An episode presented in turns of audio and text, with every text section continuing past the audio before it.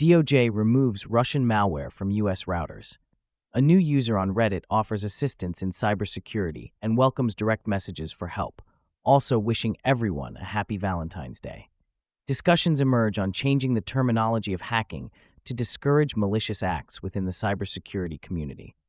Queries are elevated regarding the mechanism of long distance privilege escalation in cybersecurity frameworks. Interest spikes in understanding the process of DLL based process injection within malware development.